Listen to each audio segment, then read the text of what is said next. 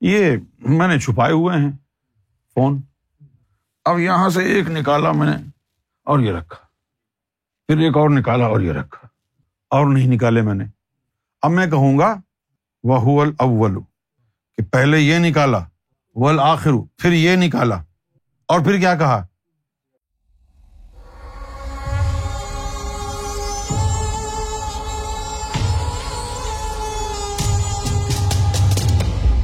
Please explain this آیا اول وہ آخر وہ ظاہر وہ الباطن وہ بکل شعی علیم میرے بھائی، اب تک جو آپ نے ترجمہ سنا ہے حول اول و حول آخر اس کا ترجمہ جو مولوی کر رہے ہیں، وہ یہ ہے کہ وہی اول ہے، وہی آخر ہے۔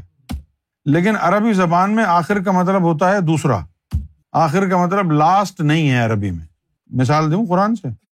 ولیل آخرتی خیر القم من الا یہ تو یہاں پر کیوں کہہ رہے ہو کہ آپ کا دوسرا دور پہلے دور سے اچھا ہے؟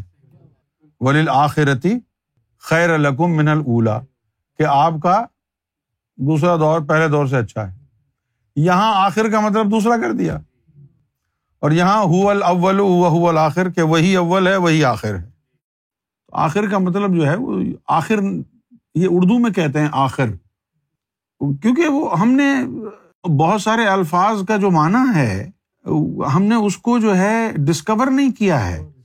ہم نے مفروضاتی طور پر یعنی ایک مفروضے کے تحت اپنی مدد آپ سمجھ لیا ہے کہ اس کا یہ مانا ہوگا۔ جیسے آخرت، تو آخرت کیا ہو گئی؟ آخری کون سی چیز ہے؟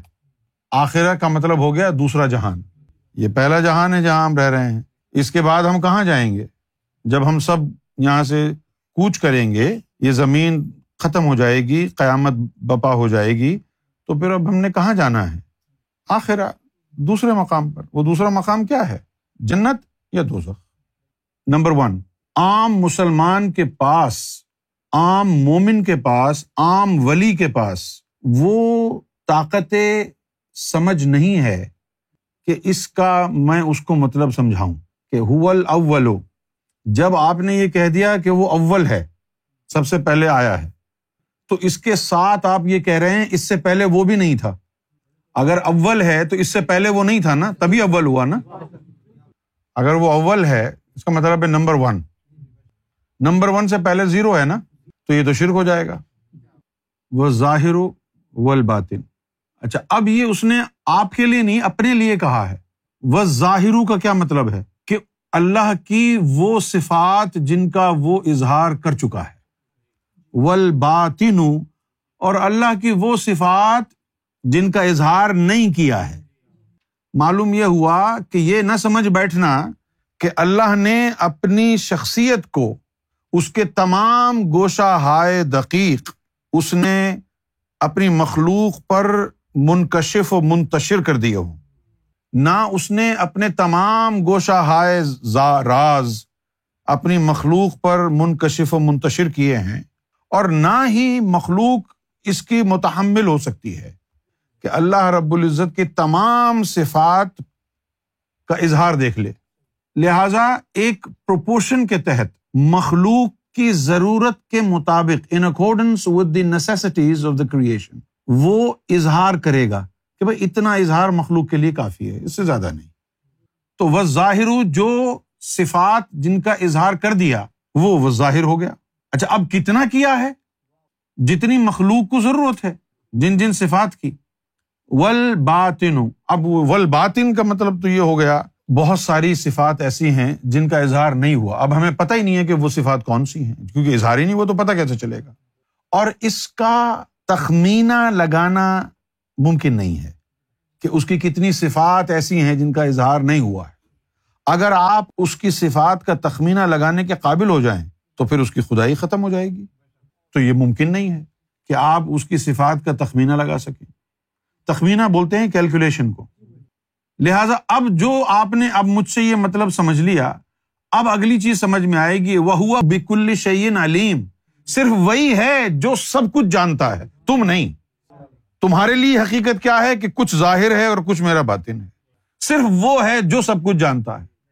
کوئی اور نہیں۔ کچھ اور بھی کہوں؟ یہ میں نے چھپائے ہوئے ہیں۔ فون۔ اب یہاں سے ایک نکالا میں نے اور یہ رکھا۔ پھر ایک اور نکالا اور یہ رکھا۔ اور نہیں نکالے میں نے۔ اب میں کہوں گا وہ اول پہلے یہ نکالا۔ ول آخر پھر یہ نکالا۔ پہلے یہ نکالا، پھر یہ نکالا۔ اور پھر کیا کہا؟ بس ظاہر، کچھ ہم نے نکال دیا ہے۔ ول باطن کچھ نہیں نکالا ہے۔ تمہیں وہ پتا چلا ہے جو نکال دیا ہے۔ اور کیا کیا ہے؟ وہ ہوا بکل شعین علیم، صرف ہم جانتے ہیں۔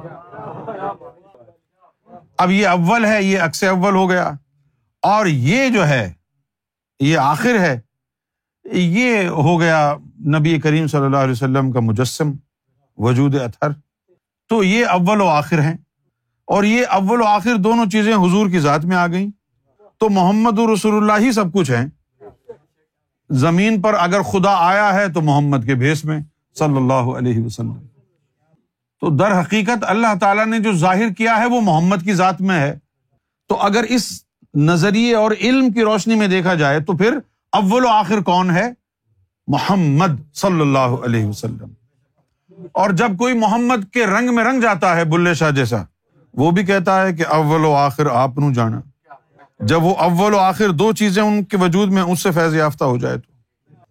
بس اتنا ہی سمجھ سکتے ہیں آپ۔ اسے زیادہ نہیں سمجھ سکتے۔ اول قدیم ہے یا آخر؟ اب بتائے کہ اول حادث ہے یا قدیم؟ میں مقابلتاً دو کی بات ہو رہی ہے نا کہ یہ تنویر اور ظاہر شاہ، اس میں سے پہلے کون پیدا ہوا؟ صرف ان دو کے بارے میں بات ہو رہی ہے۔ ویسے تو غفور بھی بیٹھا ہے، وہ ان سے بھی زیادہ پہلے پیدا ہوئے تھے۔ وہ تو اس سے بھی زیادہ پہلے پیدا ہوئے تھے نا؟ ان دو کی بات ہو رہی ہے، اول اور آخر۔ ان میں سے حادث وہ ہے نا جو بعد میں آیا، اور اس کے مقابلے میں کم حادث وہ ہے جو پہلے آیا۔ اور قدیم میں جو زیادہ دیر چھپا رہا وہ زیادہ قدیم ہو گیا۔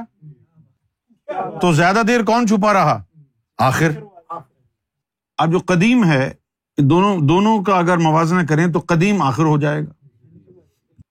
اول جس کا ہم نے اظہار پہلے کیا تھا، اس میں بھی ہمارا رنگ تھا۔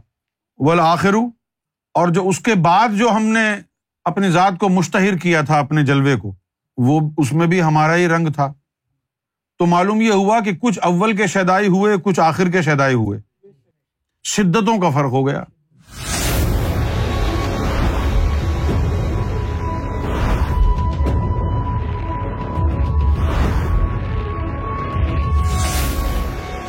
T V the place to connect with